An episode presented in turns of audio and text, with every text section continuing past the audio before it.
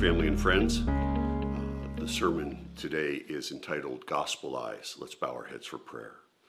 Lord God, I ask that your Spirit would move on me, in me, and work through me in spite of me.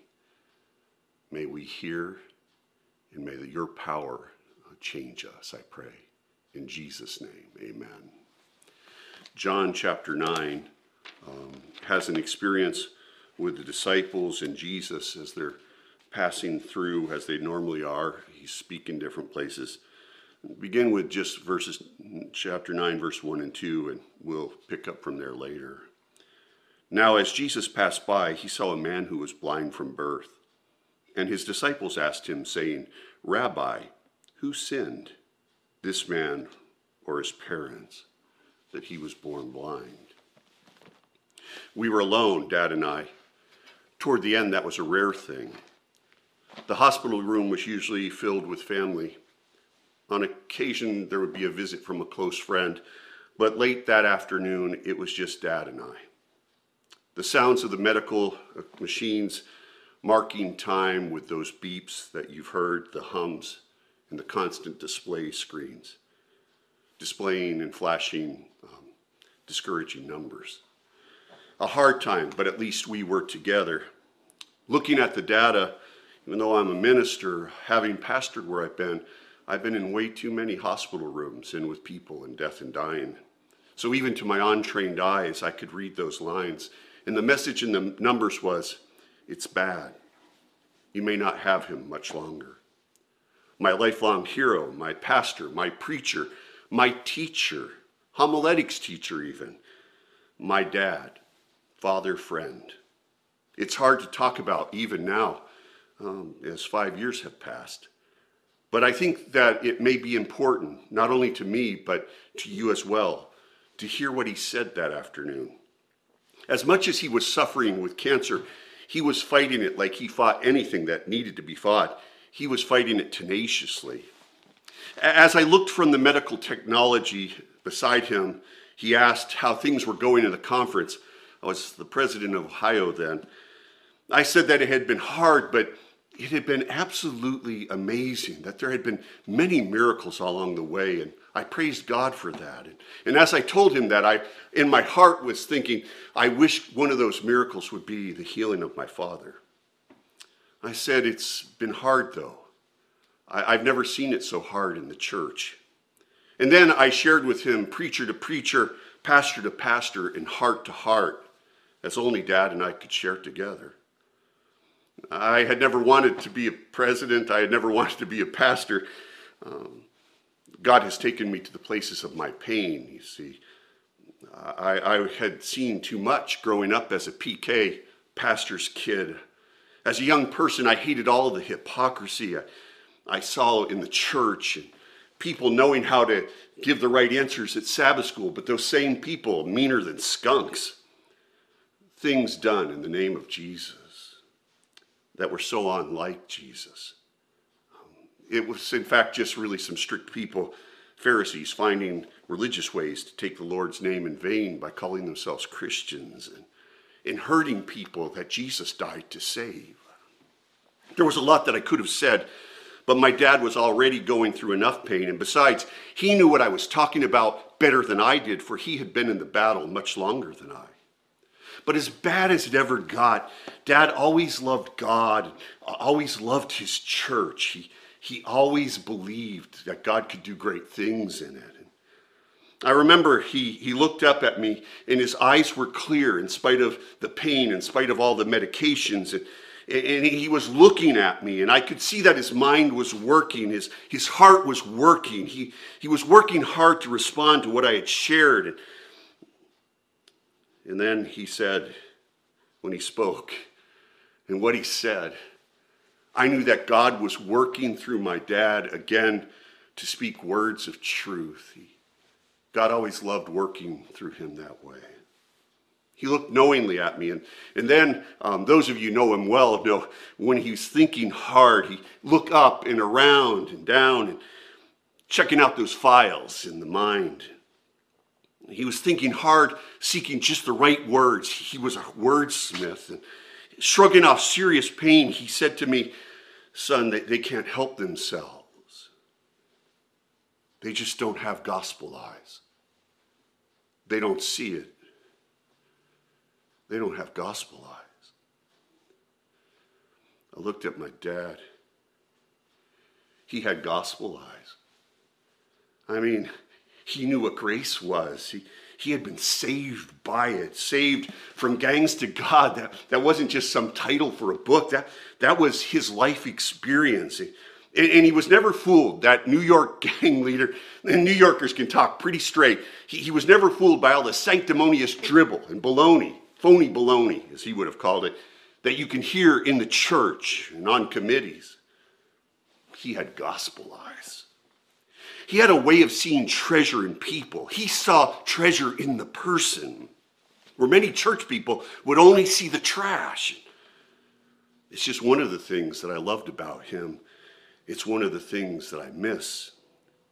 From the time I was old enough to remember, I saw him see differently. God had given him gospel eyes at his conversion. I mean, as a kid in New York, I watched him preach his heart out. And those of you who ever heard him preach, I mean, everything into it, leaving no ounce of energy apart from it. And when he's done, back then, the early times it was like that the line, the cord for a microphone has to disconnect because he saw gang, heroin high gang leaders in the audience, and he wanted to get out the side door, around, out the alley, and up the steps to be able to tell them how glad he was that they had come. And I saw him race off. I didn't know why at the time. And it's just like him, jumping over trash cans. he was younger then. I remember with, I remember the church. I can see it now. I know which borough it was in. It got to those steps, and, and there were those, there were five high, heroin high gangbangers, or four or five of them. And there were five of them. I remember. And he, and he told them uh, how glad he was that they had come and that, that Jesus loved them. And he didn't know if they would remember anything when they came down, praying, asking us, even children, to pray that they would come back. And they did. I remember how four of those five were baptized, and three of those five became ministers. Dad saw things differently because he had gospel eyes.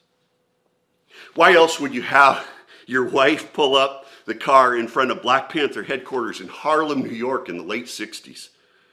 And, and have your kids sitting in that jalopy of a pastor's car we had, sitting out in Harlem, very few white families there, Harlem, in front of Black Panther headquarters in the late 60s. So he could go inside while mom would sit behind the wheel with the engine running and we locking, no automatic locks back then, ready and watching in case we had to get out of there because it wasn't safe. The world needed gospel eyes then when it came to color, needs gospel eyes now. I remember seeing dad with his Bible go into that headquarters.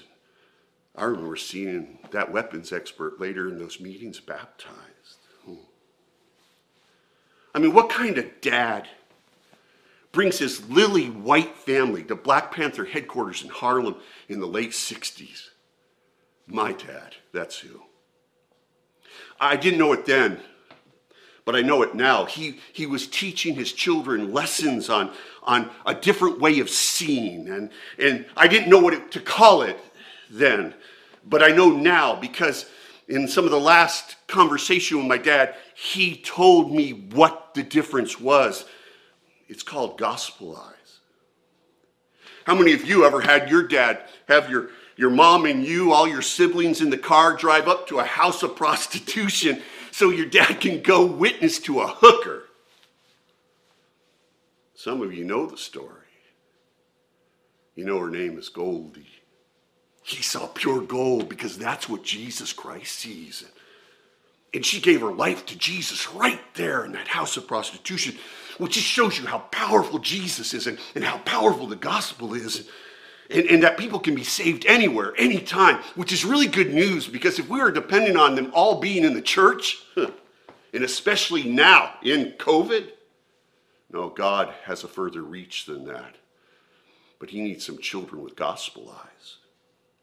I, I remember there in New York having to move out of my bedroom more than once for heroin addicts that dad was helping get clean. they, they got clean, but my room, that was another, that was another story. He was showing me how to see. He saw differently because he had gospel eyes. So when I lost my dad, I didn't just lose my dad. I lost the one who showed me, who taught me how to see. And there in that hospital room, there toward the end, he was sharing what it was. The reason for his absolutely passionate, sold out for Jesus dedicated life, what that was all about, and, and how he could go on. He looked up from that hospital bed and he, he said to me, Son, many of them mean well. They, they just can't help themselves. They don't have gospel eyes. I've thought a lot about what he said that day. And the conclusion I have come to is this not only can they not help themselves, they cannot help anyone else until they have a healing of their eyes.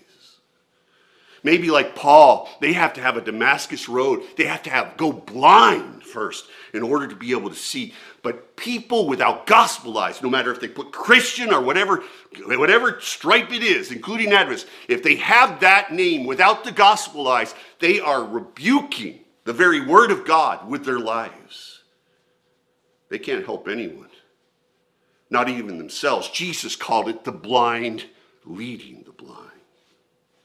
It's been a problem for a long time. I want you to go back with me to John chapter 9. I want us to work through and highlight some verses because it's a long chapter. We'll begin again, verses 1 and 2, and then we'll move on to verse 6 and following. Now, as Jesus passed by, he saw a man who was blind from birth. His disciples asked him, saying, Rabbi, teacher, who sinned? This man or his parents, that he was born blind. These are the guys that hang out with him all the time. They're blind too. He talked to them, and then in six, this is what it says. When he had said these things, he spat on the ground. Now comes the miracle that was the grossest miracle in all of Scripture to me as a kid. I, I couldn't stand it. My mom would now and then spit and try to put my hair down. I, I, I, it just grossed me out. I mean, I, I almost have PTSD just from that. So, so it's like when I read this as a child, when I heard this story as a child, this just grossed me out. I mean, he doesn't have to spit in the mud. He can heal, just like, be healed. Don't go spitting. Spits in the mud, makes clay out of his saliva. And he anointed the eyes of the blind man that day. He said to him, Go, wash in the pool of Siloam, which is kind of a neat play on words because translated it means sent. Go, I'm sending you. Wash the clay off, receive your sight. And he came back seeing the power of Jesus. Dropping down to verse 14. Now it was a Sabbath when Jesus made the clay and opened his eyes. Then the Pharisees also asked him um, how he had received his sight. And he said to them, He put clay on my eyes, and I washed, and I see. Therefore, some of the Pharisees said, This man is not from God because he does not keep the Sabbath. Imagine, the Lord of the Sabbath, you're accusing of breaking the Sabbath. I mean, how sick is this? You'd have to be blind. I mean, he heals a man, and the Pharisees, what are they happy? They're rejoicing in God that this man who's been blind from birth has had this amazing miracle. No, they are criticizing and attacking Jesus Christ himself and attacking this man who's been healed. Then some of the Pharisees said, This man is not from God. He does not keep the Sabbath. Others said, How can a man who is a sinner do such miracles? They're wrestling now. And there was a division among. Going to the last of the chapter, closing scene. Jesus said, so this is important, red letters. This is what he said. Jesus said, For judgment I have come into the world, that those who do not see may see, and those who may, who see, may be made blind. And some of the Pharisees, they'd been to school they said, who were with him, heard these things and said to him, Are we also blind? But don't miss this. This is conclusion of his sermon. Jesus said to them, If you were blind, you would have no sin. But now you say, We see. Therefore, your sin remains. It can't be good if Jesus, the Savior of the world, looks at you and says, Because you say you're not blind, you won't let me heal you, your sin remains. If there's anyone saying your sin remains, you, you don't want it to be Jesus those Pharisees, those Sadducees, those Badducees, as I've come to call them, all those Badducees in, in John chapter 9, including, get this, including the 12 disciples, the inner circle of Jesus Christ, every last one of them, if you ask me, could have used Jesus to put some of that mud onto their eyes too, because they needed new spiritual sight. They needed gospel eyes. They needed a miracle. And Jesus, he can only heal who will let him heal. You have to be willing. Because Jesus, he could save anyone. He can give these eyes to anyone. He can give you heavenly sight if you will ask for it and let him touch you. You know, Jesus, taking the disciples all over the place. Three and a half years. He's taken his disciples everywhere and he's trying to teach them what to look for and, how to look for those people. And for three and a half years, those disciples followed him all over Galilee, Judea, even Samaria. Hmm. You name it, he took them. One day, they were getting out of the boat on the wrong side of the Sea of Galilee. Jesus always taking them places they're not comfortable with. Takes them to the other side of the Sea of Galilee where all the pagans are. They get out of the boat and, and suddenly those 12 disciples, they look up and they see this man, demon possessed. He's running at them and he's got chains hanging from him. And 12 disciples figure, this guy hasn't studied his Sabbath school lesson this week. So they start to run. But they're not running toward the man, they're running away. Before they had gospel eyes, they were always running in the wrong direction, always moving in the wrong direction, always asking the wrong questions, trying to pinpoint a sin of a guy that is blind rather than to see him saved by grace and not seeing how blind they were. Jesus, only one who doesn't run. That's because Jesus saw things and people differently. I mean, those 12 disciples, they saw a man, matted hair, looked like he'd been in quarantine for maybe a year, you know. He comes with his long matted hair, he's got chains on, he's got wild eyes, and he's running at them. He's unbathed, crazy dangerous. And those disciples, they look up and they think, hmm, time to go. I mean, this is death running at us. But Jesus didn't run because he could see. You see, he saw that it, it wasn't death running toward them, it was a dead man that needed to come to life. If they had had gospel eyes, they could have seen that. They only saw the chains and, and the matted hair and the broken chains and, and, and, and not somebody who would end up being the greatest witness. Imagine if this man comes back to town, saved, clean, no chains, in his right mind, talking Jesus Christ. Imagine the testimony. The most powerful testimony his friends or people in his community could ever have from that man. They could only see the chains and hear the satanic screams, but Jesus, he could see the chains completely broken and someone who was going to be a great witness and a beautiful disciple. Jesus saw the world differently. He saw people differently. He took his disciples to Samaria. And, he had to keep them, you know, kind of out in the car, so to speak, when he got there. Because he, he has to send them off to gross, get, go get groceries. He didn't say this, but he could have said, there's a Samaritan woman coming here and she needs to be saved. And, and you guys get in the way of people's salvation rather than help me. Whoa.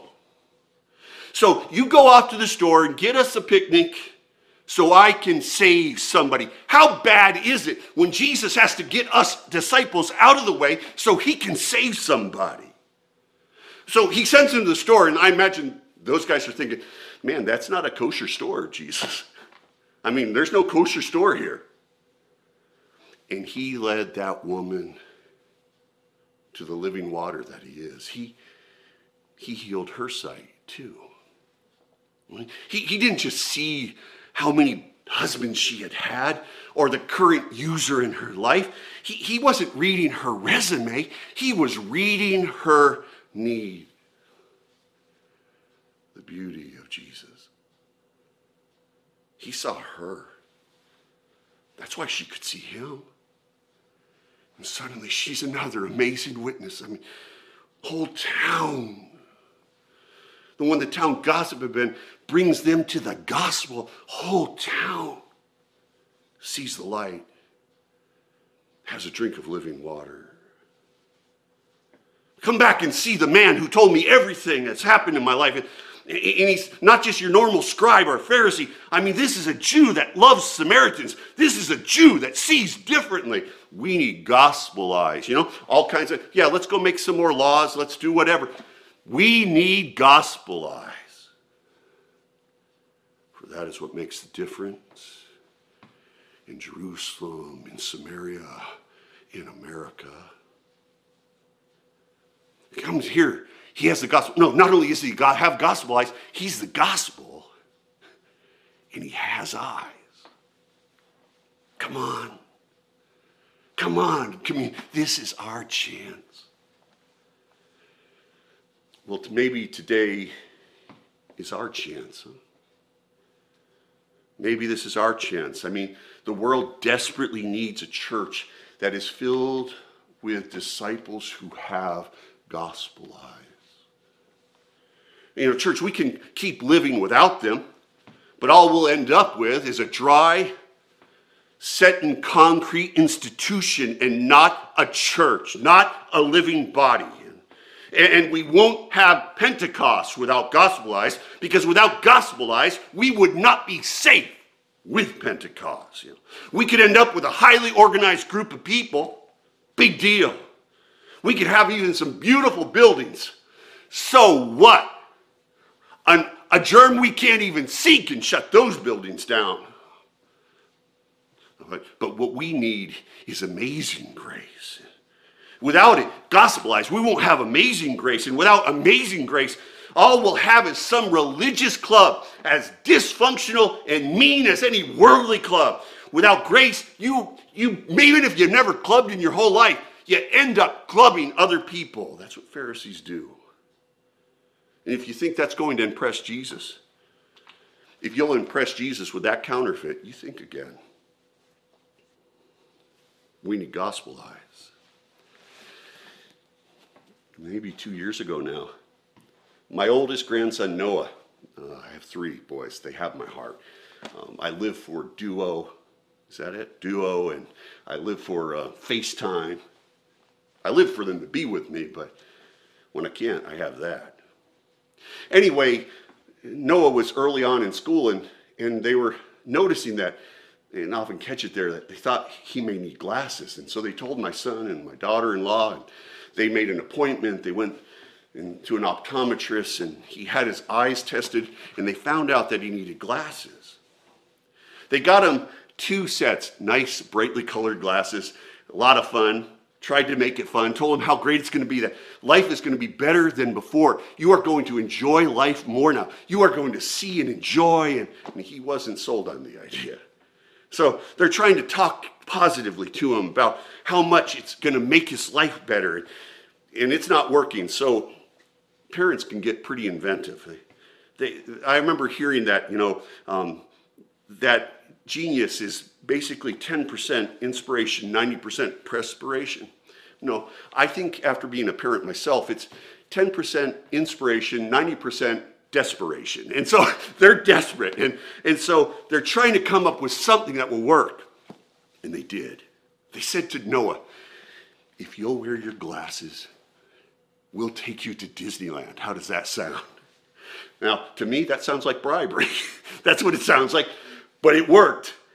Oh, he wore his glasses to go to Disneyland. When he got back from Disneyland, he wanted dad to do on me right away, and I, I couldn't wait. I'm, I'm glad to hear it. Didn't matter that it was a little later. I'm on the East Coast. That, and, and he, he says, Papa, Papa, I went to Disneyland with glasses. I went on pirates. I never knew there was so much treasure on pirates. I mean, his world had changed. He'd seen some treasure before, but now he says, treasure, there's treasure everywhere. There's treasure everywhere. There is. There really is. What do we need?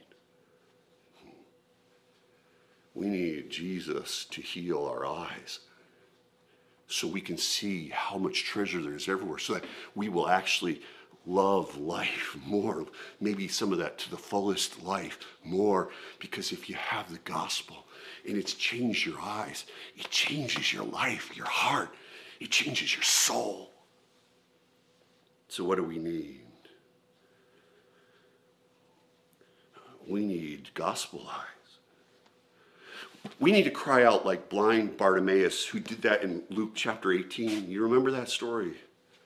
Jesus is coming to Jericho. Some amazing things happen in Jericho. I mean, he saves a chief tax collector. He parties with tax collectors and sinners. You get this. I mean, he's really messing with their sick minds and their blind eyes. So he's coming to town, and, and Bartimaeus is blind and, and he's a beggar. And, and there he is. He hears that Jesus is coming. There's a crowd like normal. And, and so what does Bartimaeus do? He, this is my chance, he's thinking, and he's crying out, Jesus, son of David. This is not just any phrase. This is Messiah King. Jesus, son of David, have mercy on me. Never been to a seminary in his whole life. He knows what to ask for. Jesus, son of David, have mercy on me. And what do his disciples do? Even as a kid, this really bugged me. Quiet, quiet. Jesus is busy, can't you? Oh, you can't see that. And what does Jesus have to do? Please get this. You, you heard it in John 9. You saw it with a Samaritan woman, and now here with Bartimaeus. Leave him alone. Bartimaeus, what do you want? Jesus, son of David, that I might receive my sight. And Jesus, without mud this time, looks at Bartimaeus and says, Receive your sight. Maybe this is our chance. Jesus, son of David, have mercy on us. Jesus, son of David, help your church. Help us, disciples. Help this disciple. Maybe this is our chance. Jesus, son of David, save us from ourselves. And through his word, because this is a living word, he says today, What is it that you want? Here's our chance. What is it that you want from me, disciple? Master, that we may receive our sight. What do you want, disciple? Jesus, that you would give us gospel eyes. Lord Jesus. Laodiceans blind, in need of nothing. Jesus. Disciples coming between you and those you try to save, forgive us. Jesus, us disciples who see the blindness in others and not our own. We are desperate. The world is desperate. The world is desperate, Jesus, for a church that has your heart, your mind, and your eyes. So, Jesus, Son of David, save us from ourselves and Save us for our sake, but more than that, save us for their sake. And save us for heaven's sake. I ask you would heal our church and that it would start with me. I ask you give us gospel eyes. In your saving, miraculous name, amen. Amen.